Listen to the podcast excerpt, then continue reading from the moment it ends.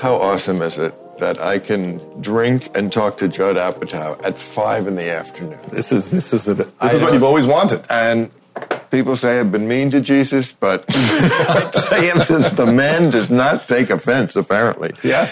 So, do you have a drink? I do have a drink right here. Oh, you do? Good. I'm joining you.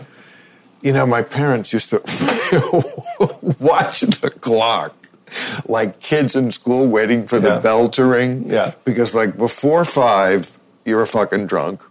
And after five, it's cocktails. They hit it hard. People in that, that's the Mad Men era, they Yeah. fucking drank. I Yeah. don't know if that's your parents. My but, dad will do that. but not before five. How far would it go? Well, my father was Irish, shall we say. He was tense in his job. He was a mm. newsman. Yeah. So, you know, in the days when you had to read the news, like with a stopwatch because it was live on the hour on the radio station. It was a tense job. Yeah. The best conversation I ever had with him was when I was in college and I was stoned and he was drunk. Yeah. You know, uh, but he was never somebody who didn't function or was drunk Yeah. on the job. Yeah. He just like you get home and boy, you need to unwind. You know, And did he mind you unwinding? he was so fucking naive about it. Yeah. One time, my friend and this is the first year I'm smoking pot. What year is this, Bill? This is 1975. and you're 12. 19. 19. And uh, 19 is the first time you smoked Yes, pot? I I smoked didn't- pot in sixth grade, Bill. Look at me. I'm the straight one between us. you smoked pot in sixth grade? My best friend, Ronnie Garner, his brother followed the dead and he grew pot in his room. And so one day we said, let's smoke that pot because we were young animals and no one was paying attention to us. We were like latchkey kids. And so we were so scared. We went to where they were building condominiums, like half-built condominiums, like a horror movie. And like we like took like one puff each, and then a security guard was like, "Hey you!" And we ran for like seven miles. I don't think the guy even turned and took a step, but and then that was it for a couple of years. Young Animals, by the way, is a good title for you. Yes. For something, right? Yeah. Young Animals? I haven't written that movie yet. The sixth, seventh grade I would, I would go right around the title. I would just go right for the title, Judd. But uh, so listen to this story. My, I'm 19. We're my first year. You know, I literally would like my friend would when I was home. You know, from on vacation. Yeah. From uh, my wonderful time at Cornell. Okay, so I'd be with my friend. He was the one who introduced me to the pot, high school friend. He would come over and we would smoke like in the car, in the driveway, and then sit in the driveway for an hour because we were just Yeah. laughing at the glove compartment. I mean, Yeah. that first year, the drug worked so well, at least Yeah. it did for me, mm-hmm. especially as a laugh drug Yeah. that you you're just hysterical, almost like what mushrooms would be mm-hmm. Uh, later in life. You know, you, mushrooms is always a laughing drug. But one time we it was the dead of winter. I was on winter vacation, and we're driving, smoking in the car, doing bongs. We had a little bong. We do it at Yeah. traffic Yeah, lights. we didn't know. Well, I could have been in jail now. So uh, we rolled down. I say roll down all the windows. When you had to roll them down. Yeah. In the Pontiac. Yeah. Dad's Pontiac because we got to air out the car. No seatbelts, No seat belts. no airbags. No. Nothing. Just our wits. Mm-hmm. And here's our wits. Besides smoking at red lights. So I say roll down all the windows to to air out the car before we get home. It's like 10 degrees out. We pull in, we forgot about the windows. Mm-hmm. So my father's shoveling snow. He comes over and he says, It's 10 degrees out. Why are the windows all rolled down? and any other father who wasn't like so trusting in his son would have known why. Yeah. And I just said, Oh, uh, he farted. You know what the, the lesson that was it. Your dad was a terrible journalist. he didn't sniff that out at all. You're right.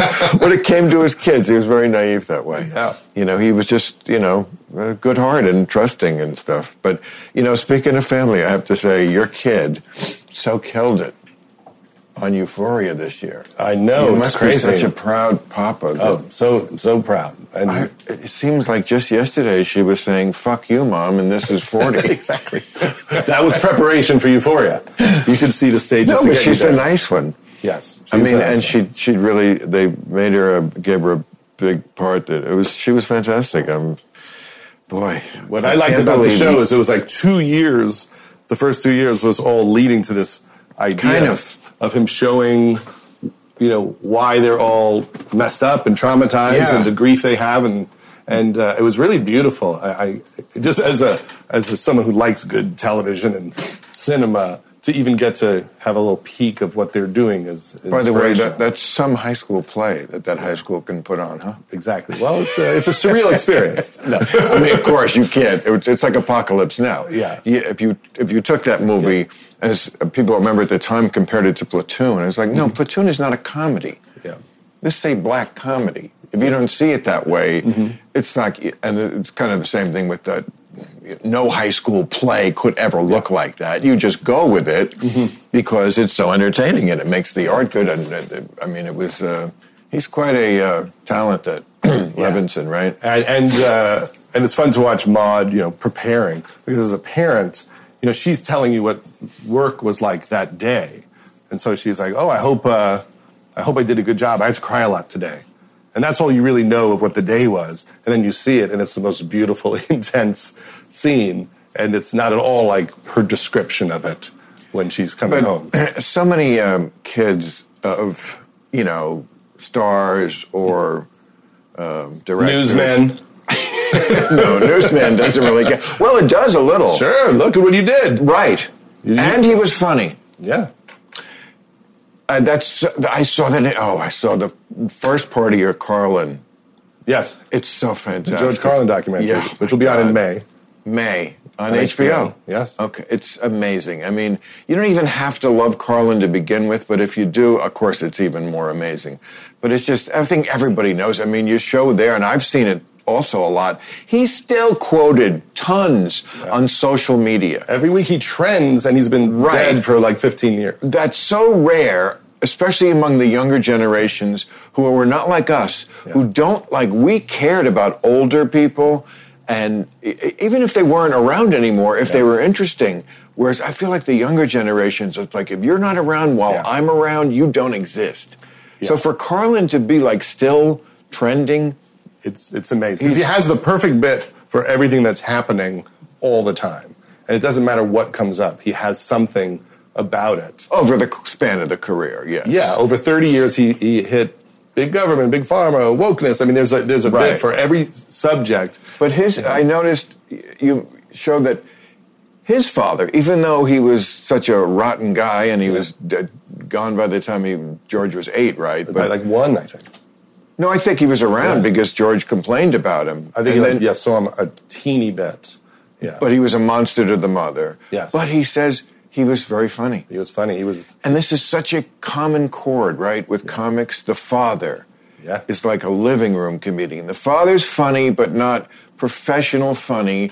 And the kid, so many comics have that story in them. Sure, my dad had all the Cosby records and the Lenny Oh. Bruce records. And, Was he funny? And he was funny. He made his I- friends laugh. But on some level, like he just put in me that like comedy was an incredibly great thing. Like he loved it so much. That's Yeah. what we had out. Like, oh, you have to listen to this. This And is your parents were together. For a little while Oh, not Yeah. for all time. until like uh, end of junior high. Oh. which for my high, you know, my high school was pretty good. One by one, every kid's parents got divorced, and you would move from your house into like the Hidden Ridge condominiums. Everyone would switch over. See, that shows divorce. we are not exactly the same generation. Yeah. Because my experience is not that at all. No one got no- Suicide Oh, no. was rather high Yeah. in the town. just to get out of it. Dad would be in the swimming pool. Yeah, Seriously. before he would leave. Because he couldn't leave. Right. Yeah. I mean, that's uh, honestly, Yeah. that was not that uncommon. That's the New Jersey way. Remember in Mad Men, Yeah. there was the character, the neighbor Mm-hmm. lady. There's a lady who's like a single mom. She's got that kid Glenn who Yeah. has a, crush on Yes, John yeah. Hamm's wife and kind of a creepy kid Yeah. on Mad Men. Yeah, on Mad Men. Yeah. Yeah. Well, she was like a pariah in the neighborhood. This is the '60s. yeah. Because you were in high school, what in early seventies? Yes, uh, freshman year was '70. I graduated in '74. Yeah. What? What? I graduated in 85. Yeah, so we're like a decade, and that decade is the difference between a boomer and a Gen Xer. Yeah. But very different times. Very different. Because you, you experienced the Beatles. A little bit. I was, the end, I was old enough to know what I was experiencing. Let me rephrase it. You experienced the Plastic Ono Band. Plastic on a bin. Boy, they were pretty terrible. There's a couple of killers there. What? Isn't it Mother? Isn't Mother Plastic No. Ono Band? Oh, okay. You know what? I'm yes. I'm thinking yes. If you want to be technical, his first two uh, solo albums Yeah. were the Plastic Ono, but they're John Lennon albums. Yeah. I think of the Plastic Ono band as the gang that went up to Toronto with no rehearsal. Eric Clapton and Klaus Voormann and Yeah. Yoko and uh, played like Cold Turkey, which is a horrible song. Yeah. he never did the big tour, John Lennon. No. He hosted the Mike Douglas show because there's a clip in the George Oh. Carlin documentary where he's So- talking about changing from like a Yes. corny comedian to an edgy comedian. Yes. And then you reveal the other guests on the Mike Douglas show are John Lennon and Yoko Ono. You know what got me more than anything? Well, two things. One, when he says, um, when he's first like really hitting it big, and he says, the thrill of getting caught in your own traffic. I've had that experience where you're coming to the theater or trying to leave the theater where you're playing, and there's a huge traffic jam because they came to see you. There's Yeah. a crowd. I have not had that, but I, I'm Well, you to hear could. I could. You could. I'd have to. Okay. I'd have to create fewer lines of traffic to get in to create that. Well, I, I mean, no, but what, no, you, you, what? You know what? There's very few directors, and there's one coming a little later. I hope you stay a little and say hi. Uh, who are famous? Uh, It's, it's very hard to become famous Yeah. just from being a director. You know, I'm talking to the public. Yes. Like the man in the street knows your name like he knows Spielberg's, like he knows Quentin's name. Like, but it's not a lot. I mean, you say to the man in the street, you know, I, I don't know, name some directors, Scorsese, they know that name. Yeah. But it's rare, and they know his face, and you know, they, he's like a celebrity. That's a rare thing. Yeah. So get out there and sell some tickets. Yeah, well, that's his. I mean, I also do. You know, I do some stand up, and I actually only direct to get better spots at the improv. Club Random is supported by SignalWire. Ever been on a typical video conferencing call with a bunch of people? It's impossible to understand anybody, especially if they're all talking at once. You don't believe me? Remember what it was like the last time a bunch of you tried to do an intervention for a family member on a video call? Nobody was in sync. Uncle Al's still a mess. That's because the latency sucks. SignalWire has virtually zero audio and video latency, so you can hear, see and hear others in real time.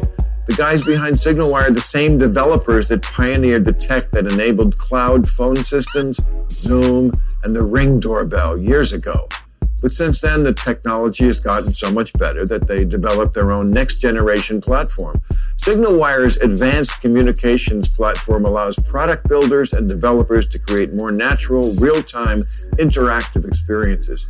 With SignalWire, everything from simple one to one video calls to interactive broadcasts with thousands of participants can be easily integrated into any app product, or website. And the video and audio quality is far superior and uses less bandwidth, so users' computers don't freeze up. It's been the top choice of TV and film studios for remote looping and audio recording. Imagine turbocharging your company's website or app or other products by integrating SignalWire into the mix. Visit signalwire.com slash video to sign up for a free account and mention Bill Maher or Club Random to receive an additional 5,000 video minutes for testing your app or integration. Go to signalwire.com slash video. Integrate real-time video and audio into your app, product, or website and be light years ahead with SignalWire. Go to signalwire.com slash video today. Comics, as you well know, are bitter fucks. And one of the things we're bitter about is how shitty we were treated when we began. I mean, there were times when I uh, was promised money and got stiffed. I can think of two. Not that they burned in my mind 40 years later, but one was the Comedy Works in Philadelphia. He said he would send me an excuse me check for 100. Even that didn't come. Okay, it doesn't matter. I've forgotten all about it. Uh, and there was another one. I played in a disco. Oh my God. I was supposed to get $30 Sure. to be in a disco, which let's just say that wasn't a great gig to begin with. Never got that. And then, of course, they would just cheat you out of money when, when we had to have a strike. This is uh, like The, 79. the, the comedy store strike. Comedy store strike, and also we had a union thing in LA. My book, Yeah. uh, I wrote one novel about my beginnings. Mm-hmm. It's called True Story. Um, you know, Ben almost made it into a movie Yeah. way back in the day, but then other things happened. But um, you know that the political spine of that is the nascent union m- movement. There was a group of comedians who felt this is a showcase club. Yeah. We stink, and we're allowed to stink, and the you don't pay us, and in response, we don't feel any obligation to be any good Yeah. because we're we're working it out. But the place is packed Exactly. and making a fortune. That's the other argument. Yes. And um, which side were you on? Well, that was a, little, a couple of years before my time, but I know that uh, it was ugly. Like you know, it- it, the, the my book, uh, the plot is is about me and my best friend, this comedian you wouldn't know him, and that kind of split us apart. You know, I thought he was a guy who was never going to make it as a comedian. He was not. He was a funny, witty Irishman, but he was not overly burdened with talent for the stage. Yeah. a little corny, a little, bef- you know, a little not ahead of his time, behind it. yeah, And I thought he used the excuse of let's all be, you know, in solidarity and quit if you don't get paid. It's like, well, you're not going to make it anyway. You don't care if you get paid. Whereas I'm going to fucking beat out you other motherfuckers. okay, so I am willing to eat shit now for what this club is giving me. Uh, and so, and I kind of stand by that. Not that we shouldn't have gotten something. We did, we got cab fare, but you know, I was terrible. I shouldn't have been paid. you know, and I, I and feel people like crossed that picket line. There were people who crossed the picket line. there line. was no picket line in New York. Yeah. I would not have crossed. Oh, that picket- was in New York. In L.A., there were people who who Mitzi got to yeah, keep. I would never have crossed a picket line because my father was a big union guy, and his father. I had my um, genealogy done a few years ago on that show on PBS. You Yeah. know, the Skip Gates show. It's fantastic. I refuse to do it because uh, they wanted my DNA, and I don't. I'm not giving it out to anybody. Is that serious? Maybe they're going to give it to my health insurance people. Maybe they're going to clone me after I'm dead. I'm not giving Gates my personal genetic information. Did I? Yes, he has it. He he could build you in What's a lab at this point. with it? He can make a Bill Maher ear.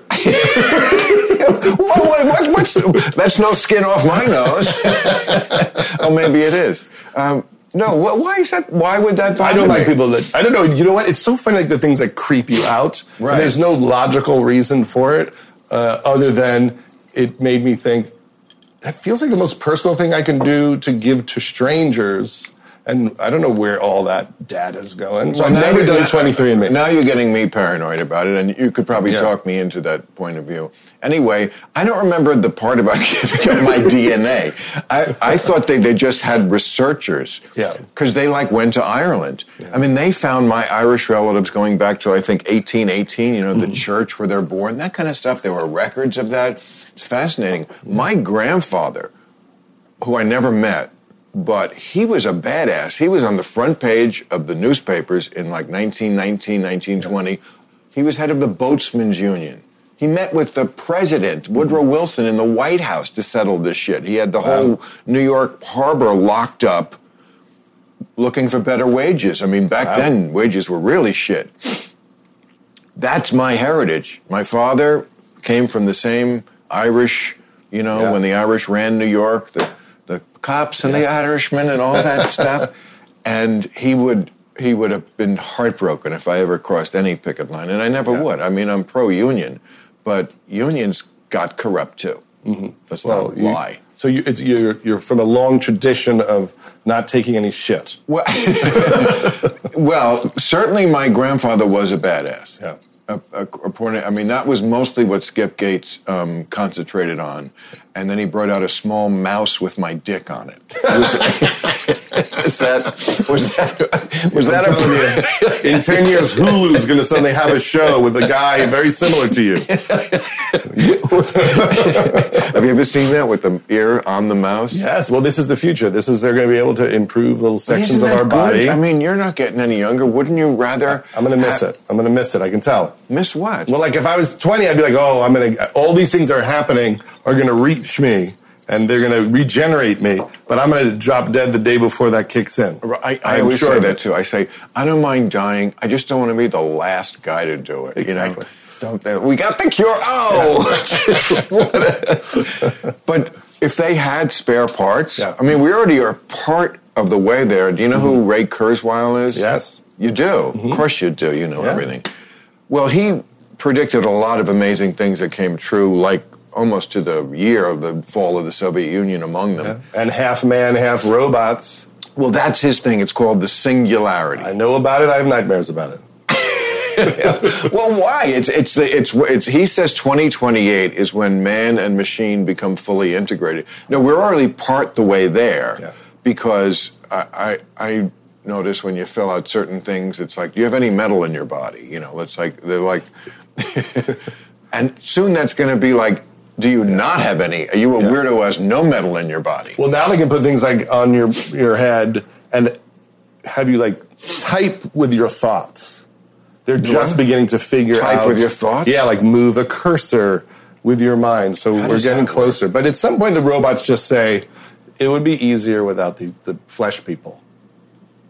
they just Yeah, well, that now that's an interesting debate that people like Musk, Yeah. Elon Musk, and maybe it's Bezos have. Um, I'm not sure who, but Elon Musk, and I believe, and I'm on Yeah. the page with him and you, which is that it's true, because everything that happens in movies, eventually happens. everything, yes, you know I was at an Oscar party with And- Elon Musk, and I asked him. this is really funny. It was like like maybe 10, 12 years ago. It was before Tesla, and he's he's there. Someone introduces me to him. I don't. I like heard his name, but I don't know who he is. It's before people really knew who he was. Really? And I said, uh, but you did. I, I just kind of knew the name that maybe from like he Right. had a, did he do PayPal or had Yeah, a- he had something. And so I just said, so what are you up to? And he said, uh, I'm trying to come up with a spaceship that can fly to Mars and back. and I I said to him, and we're both kind of maybe a little drunk. I said, there's no way you're going to figure that out before you die. That's hysterical. I was trying to get him not to innovate. that I was such a Jew in that moment. I was just like, "You'll never figure it out." Yeah, do something practical. That's hysterical. Wow. Well, but he is of the mind that yes, what you what you say that eventually the robots figure out they don't need us. We, I mean, it's disturbing. I feel in itself this typing with your mind because Yeah. that seems like if you can do that, can't you read someone's mind? I mean, if Yeah. okay. or those Google glasses that no one wanted a few years ago because like you could be wearing those glasses now, but videotaping our conversation without anyone knowing. Those are about to come back, I think. You know, the idea that you're Yeah, have your computer screens on there like RoboCop. Yeah, that doesn't bother me as much. I wouldn't use them, but it's still living in the realm we're living in. It's Yeah. sneaky, but we also always have done sneaky things. But getting inside my mind. Yeah. Uh, What's in there, Bill? What would they see? I, we don't know I already. hide way less than most people. That's true. It's it's me, and then a little bit of a realer me, and then a Yeah. little realer realer me, and then public parking.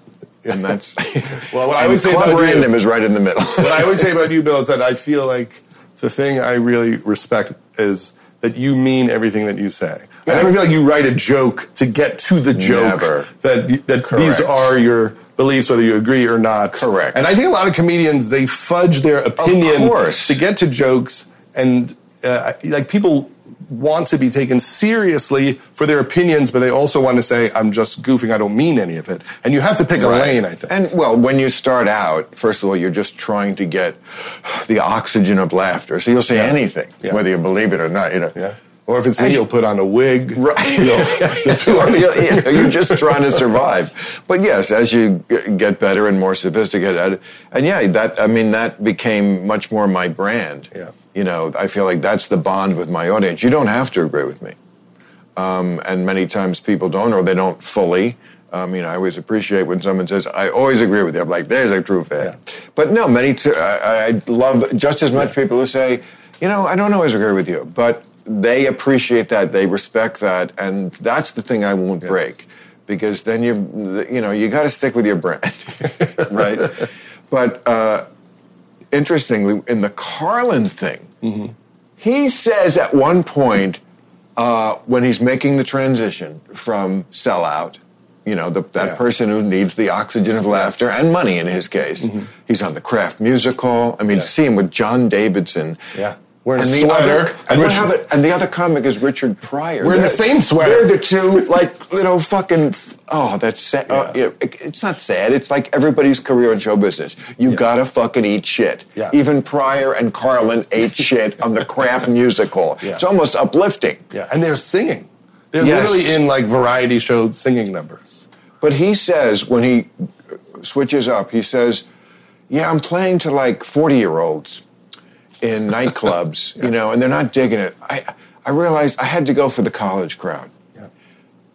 If a comic was like super honest like him today, Yeah. the last place they would go Yeah. is the colleges. Colleges is where even Jerry Seinfeld won't play colleges, right? You you know all about that. I, I- I've heard that he said uh, Yes, it's not his favorite I place to play. remember doing a whole thing about Yeah. like it was Jerry Seinfeld said it, Chris Rock said it, Mm-hmm. and Larry the Cable Guy. so you play colleges. A black a Jew and a redneck walk Yeah. into a college, and none of them want to tell any jokes Yeah. to these little pricks, to whom nothing is funny. Yeah. and uh, yeah. I mean, do I play? I would Yeah. be the last one to be. I mean, I would be. They would protest before I got to the college. Yeah. I wouldn't even be able to walk on the stage, Yeah. let alone survive. I mean, they would not agree with one premise, Yeah. uh, probably that I had to say, unless it was like Trump is an asshole. Yes, we can all agree Trump is an asshole. There's an easy one. Yeah. Depending, I guess, where the college is. True. I'm sure there are colleges, uh, you know, in Texas and fucking places like Because that. I used to book the colleges when I first met Oh. you. I booked you at a college. Thank you for getting me back to my point of 20 minutes ago, which is why comedians are bitter because we don't get paid well. But I remember to this day, as well as the ones who didn't pay me, that you paid me Yeah. $500 at a time when that was not Yeah. a common, that was a good payday. Yeah. A good payday. In town, in LA. in LA, you picked Yeah. me up. I picked you up. Do you remember the car? That I was driving? Yeah. I'm sure I was driving a Jeep. I think. Is this 89? Yeah, it could have been a Volkswagen also. I'm not sure. No, this was probably like, yeah, 87, 88. 87. So you were just two years out of high school. But I was I was booking shows yes. to get spots. So I booked UC Santa Barbara, I booked USC when I was going there, and then occasionally people would ask me to book things, and then I would uh, book people I admired, and then force you to drive in a car with me and talk to me. Well, I remember thinking, I mean, I must say, I have a pretty good eye for spotting a, a, a talent. Takes a it takes a big talent to spot a big talent, I always say. Uh, no, I don't really say that, but it made me feel good. But you, I thought from the very beginning, I think this kid, definitely. This this kid is going somewhere. I'm not sure where, but he is just too far along for his age. Your level of knowledge, I remember about comedy Yeah. was, uh, and you know, I was so- crazed. I mean, so whatever I- happened to you? Well, this book. oh, perfect, segue. well, you know, I Okay, uh, sicker in the head. You know, Most I, people are listening to this, not hearing it Yeah. and watching it. So let me see it. I, uh, let me I- hold I- it I up to my ear. There you go.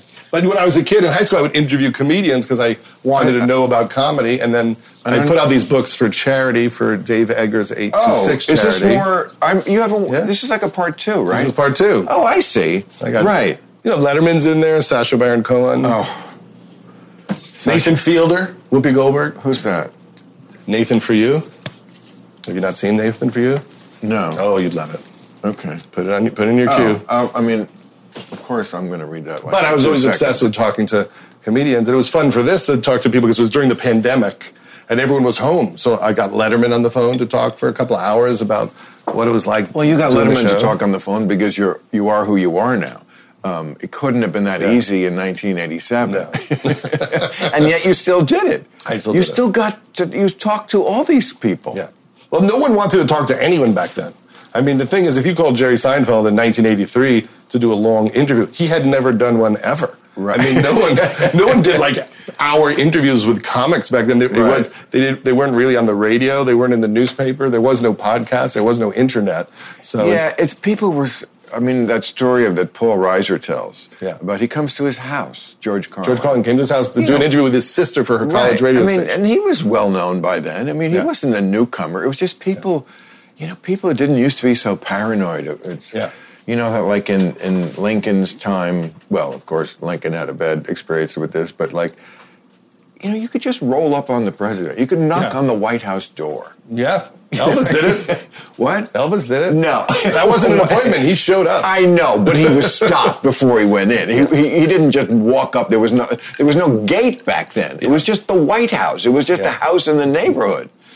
You know, if you, if you had the right cape, you were in there. That's And a uh, badge. Didn't they give him a badge? There's a picture that hanging in the bathroom in there Yeah. of Elvis and that day. Well, I mean, it just shows the power of celebrity. Yeah. You know, I mean, you can celebrity your way into or out of so much. It's not right. I'm not saying it's right. It's horrible, and yet, come on. I mean, I'm sure you've done it. I'm- My, my level of Not- celebrity is so perfectly low. Oh, it's it's I mean, it's fantastic. I remember going to see. You've never gotten a table at a restaurant because you know what? Here's the thing. At direct- my level, it's like one in six that it's going to happen, and it's worth it. And I'll take the shot every time. Then you need to get a better assistant. yeah, the kids. Whoever is calling these restaurants for you is is uh, really is not doing the job. I know they call up and they go, "He made knocked up in 2007." I don't know if you saw it. You, you okay? Do I have to read your? Cre- are you having a, a, moment of, of uh, confidence crisis that I have to read your credits for you? But I remember I- going, going to see the Clippers with Shandling, right? So we, we're walking in the Clippers game, and Shandling always said he had the perfect level of celebrity because in a whole night at the Clippers game, three people walked up to him, you know, in a stadium, and each one could not have been happier to talk to him. No one else said a word to him. Right. And he said, Judd, this is what you want it to be. Right, Right there. I would say it's similar for me. Yeah. You know, I mean, sometimes it's so funny. People in civilian life have very often, especially if they don't live in LA, they don't have any clue. They think every celebrity knows each other. They think if you're famous, every one of us is Michael Jackson in 1985. That you know, we're just that if I had children, I'd have to put a, a blanket over them because because everyone would be taking pictures of them. And I saw that, by the way, at the mall in Vegas. So what? Michael Jackson run through the mall in Caesar's Palace Oh. with one of his kids covered in uh, uh, Right. sort of what it was like a beekeeper thing. Yeah. It was hysterical. I remember there was, was a, a head on the masks. there was an episode of Eastbound and Down. I loved that show, Mm-hmm. Danny McBride. And he gets like the slightest job in show business, like an announcer on a local radio, st- uh, sports announcer on the local TV station. And the next day he's got his kids wearing those Michael Jackson things. it was like the ultimate fame went to his head too fast. Club Random is supported by ZipRecruiter. According to the latest research, 90% of employers plan to make enhancing the employee experience a top priority in 2022. After all, a happy workplace is a key to attracting and keeping great employees, especially if they're working out of their kitchen. Uh, there are so many ways employers can make employees happier, make them feel more valued, and ask them questions. Never about their tits, of course. Focus on company culture. Offer more learning opportunities. Allow for more flexibility in schedule and attire. And show empathy and value. Again, nothing about the body. And if you need to add more employees to your team, there's ZipRecruiter. Their matching technology helps you find the right people for your roles fast. And right now, you can try ZipRecruiter for free at ziprecruiter.com slash random. ZipRecruiter uses its powerful technology to find and match the right candidates with your job. Then it proactively presents these candidates to you. It's like work Tinder. you can easily review these recommended candidates and invite your top choices to apply for your job. No wonder ZipRecruiter is the number one rated hiring site in the US. ZipRecruiter's technology is so effective that four out of five employers who post on ZipRecruiter get a quality candidate within the first day. Leaves the boss more time to golf. Find the right employees for your workplace with ZipRecruiter. Try it for free at this exclusive web address, ziprecruiter.com slash random. That's ziprecruiter.com slash R-A-N-D-O-M. ZipRecruiter, the smartest way to hire. Hey, did you know HBO Max has podcasts? I'm on my podcast doing an ad for a podcast about shows on my network, HBO. Wow, my head hurts. Now go even deeper inside your favorite shows with audio companions to some of the most groundbreaking and award winning shows from HBO and HBO Max. Check out the latest podcast offerings from HBO Max wherever you get your podcasts. Tune into the official companion podcast for the HBO original series Winning Time The Rise of the Lakers Dynasty. Take a look behind the scenes with executive producer Rodney Barnes as he is joined by a collection of guests each week ranging from Adam McKay to Snoop Dogg. Get an inside glimpse of how this series sheds light on one of the most electrifying sports dynasties in history. Stream now on HBO Max and listen to the official Winning Time podcast wherever you get your podcasts. But you had George Carlin on your show a bunch of times, some amazing bunch of- appearances where he really went at some of the other guests because I saw him when we were eh, making it. you know the what? I wished I had that that whole decade back, actually. But like, I don't think he had a good time Yeah. doing the show because it was first of all he's such a brilliant guy, and that show you could be with three idiots. Yeah, and it took it- the art out of what he does. it's it, it wasn't for him and he was right and like Yeah. i remember at the time i wished he you know liked it better but i see now why it, it, it- he was too good for it in a lot of ways i But he was very written. It would- like when he did stand up, he would never riff. He wouldn't play with the crowd. He didn't write on stage. He just Right. wrote, wrote it Right. and said it. And, and so we on that see, show, we see that in your documentary Yeah. because just like you did with the Shandling one, Yeah. I love this. We see the notebook. Yeah.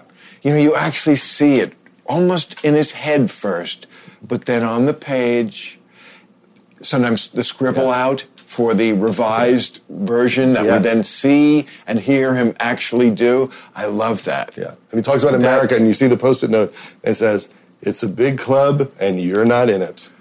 Right. What did that mean? Well, he was just talking about like America because he, he had this bit, Mm. and, and he said, You know, they call it the American dream because Oh. you have to be sleep, uh, sleeping to believe it. You know what bit I loved seeing?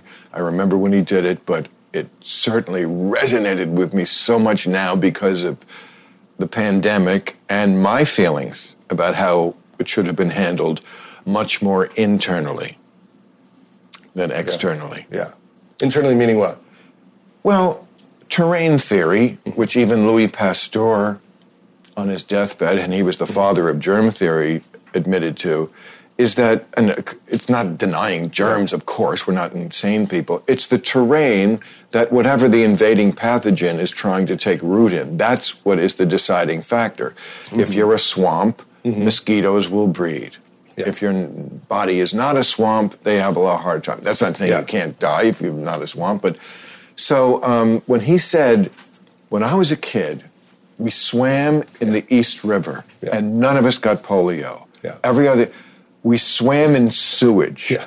and and he goes on and on, Yeah. and it's just like exactly. I, I just felt like he also said at one point that c- could have come out of my mouth these days. He said, "I don't like orthodoxy from the left or the right." He was like the only guy I can like sort of use as a lodestar for that, who wasn't like predictable. Yeah. You know, with He's tough on everybody. I didn't even always agree. I felt like his thing on environment was stupid. There's plenty that, that don't work at all. I mean, I went through all of it. I mean, some of it is like all of us is is great. He's like the, the But- planet will be fine. Yeah. Well, yeah, we're not worried about the planet. We're worried about us living on Yeah, it. You know, yeah. it, it was like He thought there was something arrogant about trying to clean up the planet for your own enjoyment. That's what basically for your own breath? Yeah, I mean, he was just like For your own yeah, life? exactly. like he thought there was something about that that it was. Uh, self-centered uh, to do it for yourself.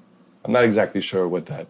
Maybe I'm misquoting it. So But- after you do one of these documentaries, are you sick of the guy? Well, that one I was worried because I was very close with Gary Shandling. I had met George Carlin, but I didn't know him, and I just thought, can I capture him with my partner Mike, Michael Bonfiglio without having that experience? And his daughter Kelly Carlin Oh, was really instrumental in telling the Right. story, and so I'm just so happy that sh- her family thinks that uh, it is correct because it's also about his marriage. I mean, Oh. he, you know, he Yes. he had a very tumultuous Yes. uh, marriage. They both had addiction issues, and then they Well- worked it out. And it's a, it's a beautiful but rough story. I I love the drugs. Um, I love the drugs. Yeah. Why continue? Uh, no, I love the drug Yeah. stuff in there because we learn a lot about coke, Yeah. liquor, and pot. Uh, there's a he's on a TV show way back, and he's saying. Again, pioneers get all the arrows. I mean, fuck. He's saying, I don't know what year that was, but he's saying, uh, I guess the kid, Kelly, probably was like seven or eight or something, and he's saying, "Well, we'd rather her she smoke marijuana Yeah. than li- do liquor. It's healthier," which is now a fairly commonplace and, of course, scientifically undeniable. and he was saying premise. they smoked pot in the house on a morning show Right. in L.A. Oh, that's and a they morning sh- so shocked. It might Oh. be an oh. afternoon show. I mean, their jaws are on the floor. He's On like, "Yeah, we smoke pot, and Right. we think it's fine, and we'll talk to our daughter No, and the, it." you could tell the, the the lady is like, like, how can I say this so this doesn't get on me? Yeah. uh, you don't really think marijuana would be acceptable to a child? Yeah. You know, I mean, they are losing their shit. But when you there's a uh, you you see him in, in the round. Yeah. At one point in the, I, I kind of remember that show. I don't know what it is, but boy, do I see in that performance a guy who's coked up. Oh, absolutely. Sweaty. It's like the typical coke joke is Yeah. the guy who can't shut up, and and you hate that guy, but it's like, oh, but he has the right job for being that guy. well, he's also writing, But uh, he's also manic. He's manic and, he, and he's, yeah. he's like doing coke for days at a time Oh. by himself, never with other people. It's never social, and he's writing and he's listening to music, and uh, and we have audio tapes of him like singing and screaming and uh, and he certainly paid a price for it with a, a lot of heart problems and I, I can't even imagine doing drugs like that. yeah. I I'm certainly not against drugs, but only doing them wisely. Well, one theory was that he had obsessive compulsive disorders and maybe attention issues, and something about the effect of cocaine for him, he thought was serving this obsession with writing and language, and maybe they were all working together in some way, and then it fully, like it does with you know drugs like that, gets away from him and really wrecks your life. But uh, I was talking to his manager uh, about it because I wanted to make sure we got it right. And he said to me, You know, Judd, he said to me all the time, I love cocaine. but he, you know, he, he Yeah. did it for a very long time. And, and, uh, and there was something lonely about it because it was about, about being on the road. And uh, he had to cancel gigs. Uh, Oh, there's, yeah. There's an appearance on the Mike Douglas show with his mother where his, you know, his voice is gone. Yes. And he was canceling shows because of it. Yeah. There's that story. It's very funny that Paul Reiser tells that when he comes over to the apartment. Yeah. And then he's they say when he's leaving, it's like, where are you going? He said, I got to go uptown to buy a camera. And the, Paul's father's like, let me take you downtown. I got the best place. So he goes with him and buys the camera. And they run into him like a year later, and they say. Uh, Something about remembering that day, and he said, "Yeah, I was on my way uptown to buy coke, and I wound up having to go downtown and buy a camera." He was never, he was never going uptown to buy a camera. He was in town to score. But how amazing it is that Paul Reiser's sister interviews him. They kept the tape. I have the audio in the documentary.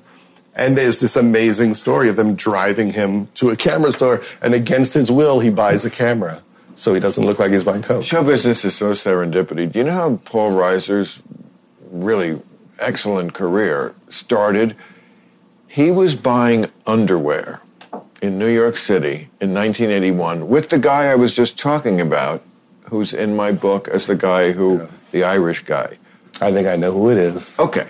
I don't think you I knew him. out. I don't think you knew him.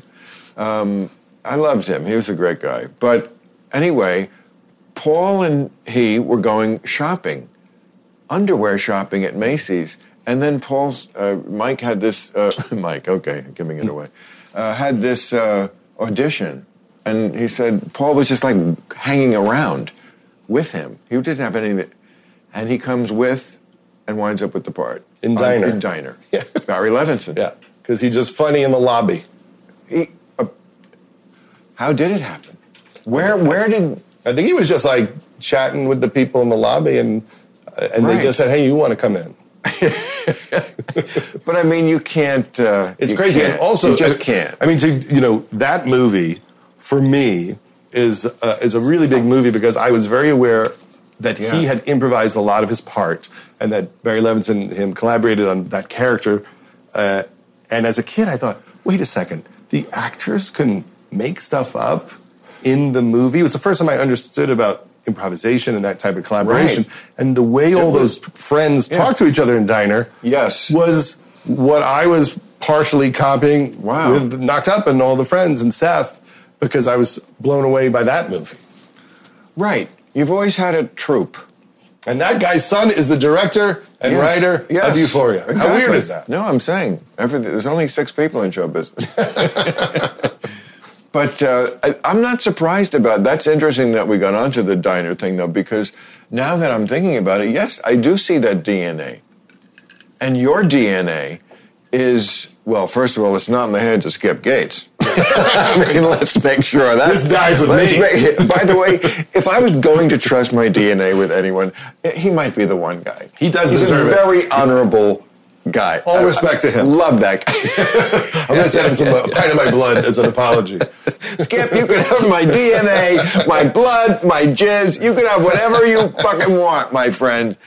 I'm no snob about my bodily fluids, unlike some people. But I mean, your DNA is like you are one of those uh, people. Like I would compare you a little, although much more successful, of course, to PJ O'Rourke, Oh, who yeah. just passed. Loved him.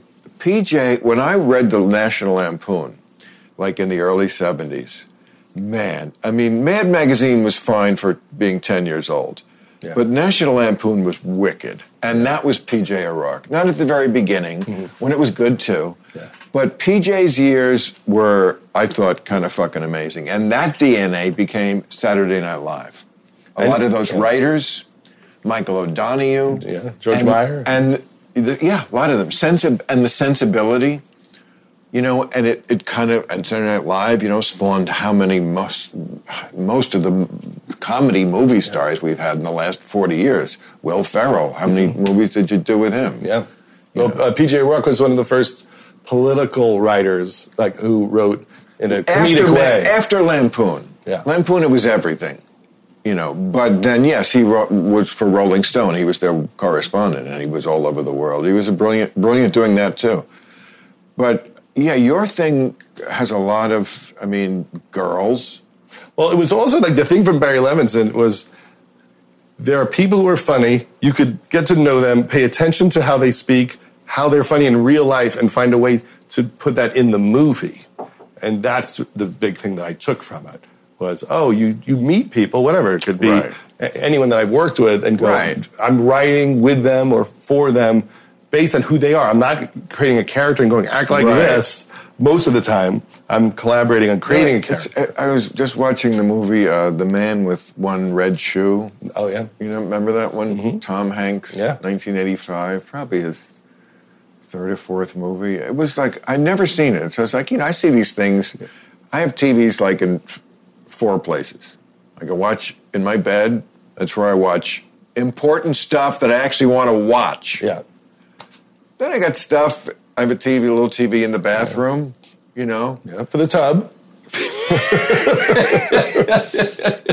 yeah, yes, you're right. What are you watching me with your fucking Google glasses? Newsmax in the tub. Uh, not Newsmax. no, I was watching The Man with One Red Shoe. Like Yeah. the whole tapes, I'll go through the movie channels. Like, oh, I never saw that. I'm going to catch up with the man, or I'll watch this again because I liked it 20 years ago or something. How did Or it hold up? What? How did it hold up? well, it didn't hold up because I'd never seen it. Oh. hold up in time? Well, yeah. Not great. I didn't realize it was such. It's like it's the oldest joke in the world. It's the guy who's mistaken for a spy. Mm-hmm. It's that movie. I, I, for some reason, thought it was a little more than that, but it's not. It's cute. It's yeah. of its era, but this is the '80s, and like there was no attempt, uh, like when you knock a guy out, to look like you really could have knocked him out. It's yeah. just like it's indicated, and it's like, okay, I see the guy is supposed to be out for the plot to move along. This yeah. guy has to be lying on the floor unconscious. But what this man did to render him unconscious is just preposterously unrealistic. Well, that's like Batman. It was unconscious from every punch. there was a lot of somehow if you hit someone with a karate chop, like from the side on the neck, it was a, something about the the angle of your hand would just automatically put them out. And then, of course, uh, they would wake up and there would be no repercussions from being rendered unconscious. For well, in those scenes, there would always be like eight people on the ground. And at the end of the scene, as, as the guy who beat him up left, they would all slowly be waking up. but not, not enough to like go get him, but just enough to go, oh. That's hysterical. but that was a great era of Tom Hanks because, you know, he does a bachelor party. Right. You know, and bosom buddies, and then, you know, and you know, big. And he just said, "I'm going to be a great actor." And time after time, he just kept doing it till he completely broke through. Oh yeah, in that way. And no, he was great uh, early. You know, it's like the early Beatles stuff. Yeah, it was different. It was somewhat simpler, but it's still good.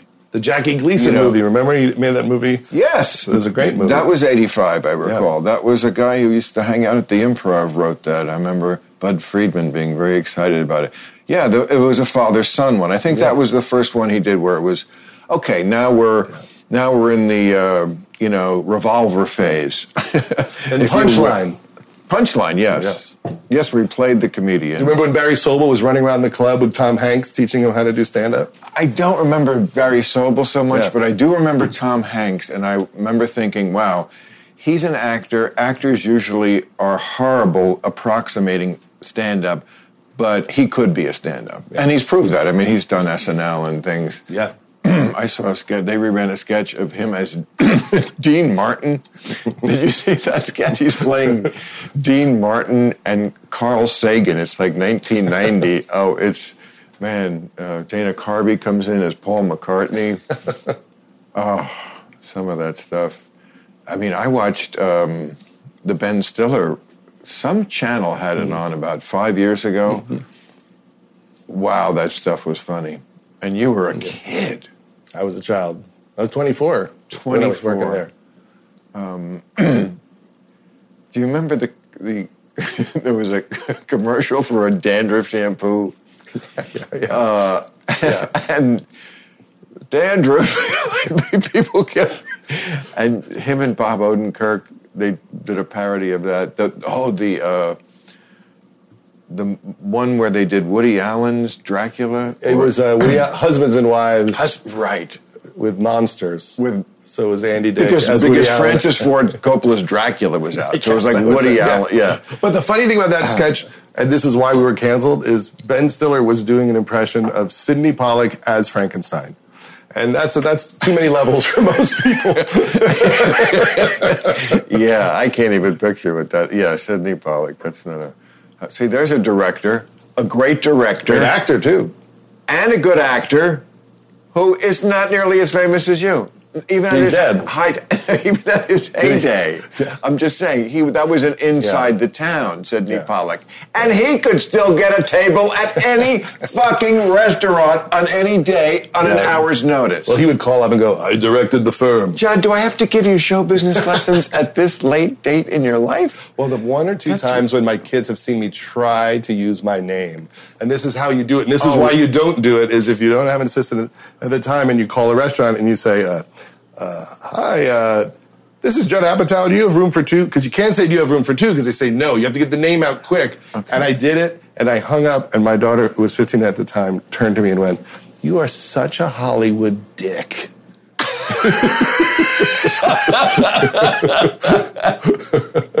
That's why I love the This Is 40 movie. Yeah. Because it was so I mean, I say it's interesting for me to be saying this so real from someone who's never lived in a home with children and a wife. but Wait, some, there's no children here. But, but, somehow I, but somehow I knew mm-hmm. it was real. You know, yeah. somehow it just really. That's an opus. That's a terrific yeah. movie. I've told you that before. Oh, thanks. I mean, I'm trying to write this. You, went, you went to a different level with that one. Yeah, thank you. Which was so appropriate because 40 is sort of when you you know, you, you build your life from 20 to 40 and then you live in it for, you know, yeah. hopefully you, you fucking knock wood or please Jesus or something that you get. Yeah. You know, and Albert Brooks. I mean, to get that opportunity to yes. work with Albert. Yeah. You know, because the night before he would shoot scenes, he would send me jokes. So I'd get emails with like his punch up ideas, which yeah. is like, you know, your dream that you get those. And they were incredible. Uh, uh, yeah. Well, he was always so funny. I mean, modern romance was for comics that sort of like shorthand movie yeah. that we would just do lines from, which I'm sure loads of people do yeah. with your movies. I mean, Super Bad, and I've heard mm. all those kind of you know stuff that comes back. But in the future, since you have this terrible esteem problem yeah. and this horrible uh, person booking you uh, reservations, in the future, just say I'm Maude Apatow's father. Exactly.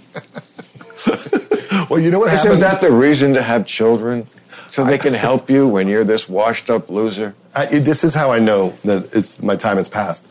Is I was I go on Twitter and I Your see time is not passed. what the fuck? but I'm on Twitter and I see that my oh. name is trending. My name has never trended on Twitter, and I look it up, and the first person is, says, uh, "I just found out Maude Apatow's dad is Judd Apatow. And then the next tweet is, who the fuck is Judd Apatow? And then the next tweet is, he's a, he's a director. And then the guy responds, I don't know the name of every nerdy fucking director.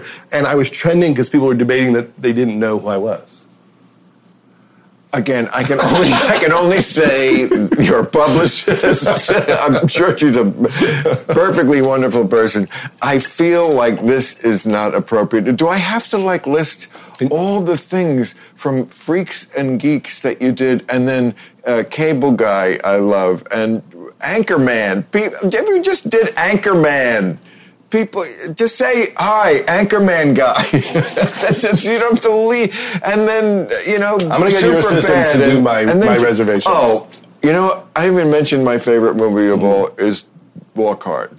Uh, as far as just losing it yeah. just laughing. We like that one. Oh, although when walk hard came out and oh. it did oh. not open as they say it made 2.9 million opening weekend which is not what they were hoping for I, my daughter watched me take the call when I found out that it didn't make money. And she said the look on my face scarred her for the rest of her life. Just seeing dad fall apart. But I'm sure everyone now seen it. Yeah. Sometimes it takes a while and you see it on cable. and it's Whenever there's a new music biopic, everyone also, watches Walk well, Hard. You know what? Jack Rollins mm-hmm. was Woody Allen's manager. Yes. You know, the famous Rollins and Joffe and many other esteemed clients. And, you know, when Woody was starting, he was telling his jokes at the Greenwich Village bottom line or one mm-hmm. of those clubs down yeah. there, Cafe Wah. Yeah. the Hullabaloo Club, you know, whatever it was. It was mostly folk music and mm. it's like early 60s. And uh, somebody said to him, Jack, you know, he goes up there every night and he bombs. No one's laughing. And Jack said, they're wrong sometimes they're wrong. Yeah. You know, you sometimes, it just, sometimes, it, sometimes it just takes yeah. a while. Yeah. Well, that is true. Things bubble up that you're surprised. Oh, I, mean, like Harold and Maude is a movie that got killed when it came out. But, and uh, Bubble. Yeah. Well, my new movie. Are we promoting? You know, I mean, I think. I, don't think I don't think I have to prove to anybody that I am doing this thing yeah. without any sort of uh, yes, preparation or so. Like I don't, I, I, barely know who's here. Yeah. I knew you were coming, of yeah. course, at some point. No, I knew it was today, but um, I've been excited about it ever since. But you have, they told me, let's get to the plug. You have a movie, and you're a big time director, assistant. Bubble is it called? called The Bubble. The Bubble. Yes. Okay, so this means the pandemic bubble? Well, it's about a group of actors trying to make a flying dinosaur action movie during the Oh, pandemic in a lockdown in London. I read about this somewhere. So they're all stuck in the hotel having a nervous breakdown because they can't leave. They're only allowed to shoot the movie, and as it falls apart, the studio won't let them leave. And it's Keegan Michael Key and Oh. Fred Armisen, Kate Oh. McKinnon, and Leslie Mann, and uh, Yeah, that's and another thing you do great is cast. You know, not that it's not your script and your touch, but like you know, the people when you when Jim Carrey, it's hard to lose with Jim Carrey in that role. You know, Yeah. I mean, uh, uh, Ben Stiller, you know, uh, Will Ferrell. You, uh, they once asked uh, Sparky Anderson when he was uh, manager of the Reds, like what his secret to managing was, and he said, "I write Pete Rose's name on the lineup card." That's right. Yeah. Oh, that, that's so Some true. of it, Especially right. with this one, because I thought, oh, this is almost like a Christopher Guest movie. Let's get 10 funny people. We'll shoot in a hotel, everyone having a nervous breakdown. Right. And then on another stage, we'll shoot this dinosaur movie, green screen, and intercut them. And, you know, that's, that's the fun part for me is to. So, you know, wh- is it like a straight up comedy, or is it? it's a hard. Okay. It's like, So it's just it's, it's literally the goofiest, most bonkers movie Oh. I've made. It's not emotionally grounded. Right. It's it's in more in Mel Brooks Right. area, which is really Oh. fun because I thought that's what people want right now. They want to commiserate about how terrible this has been. It's great that you can like. Usually, like Woody Allen. Mm-hmm. Okay, um, you don't hear a lot about him these days. We could just get- talked about husbands and wives. We could get into the yes, but I don't, I'm talking about what I think is uh, his unfair banishment from life. But um, like he was the funny early comedies, Mm-hmm. right? And then he morphed into more serious. And Yeah. remember, there was that always that thing about, "Whoa, Woody, why don't you just make a funny movie?" Yeah. It's like, well, that's not what I do. So he that was he- Twitter back then. He never went. yeah, the guy in the street telling you to fuck off. exactly. It's like that scene Yeah. in Comedy when the woman's on the phone. She says, "Mr. Langford, will you talk to my Oh, yeah. She's like, "He says no. You should only die of cancer." yes, Uh, right. But uh, what are we talking about? We're just talking about uh, the, the early funny comedies. Oh yes, people would be like, "Oh, Yeah. Woody, why don't you go bananas?" and it'd Yeah. just be funny. But once he transitioned to, I guess, with Annie Hall, like he never went back and like, "Oh, you know what? Yeah. Uh, Ten years later, I think I'm just going to make a man cap one." Yeah. But he could have, Yeah. and it probably would have been good for him to do that. Sure. But so I think it's good that you can like go back to just like your I mean, I don't even think I've ever gone this hard before. Really? And, uh, it- yeah. And so that's like really fun. And also, I've never worked with special effects. I mean, everything I've ever done is just two people talking in a restaurant. So to actually have to design flying dinosaurs and and work with the people from Industrial Light and Magic to make it look like one of those movies, I had never done any of that before. And then find a way to do dick jokes with dinosaurs. You were good at everything you did. Still are. Thank you. All right. Thanks. I could talk to you all night, Yeah. but you know, I have a day job. I, I know.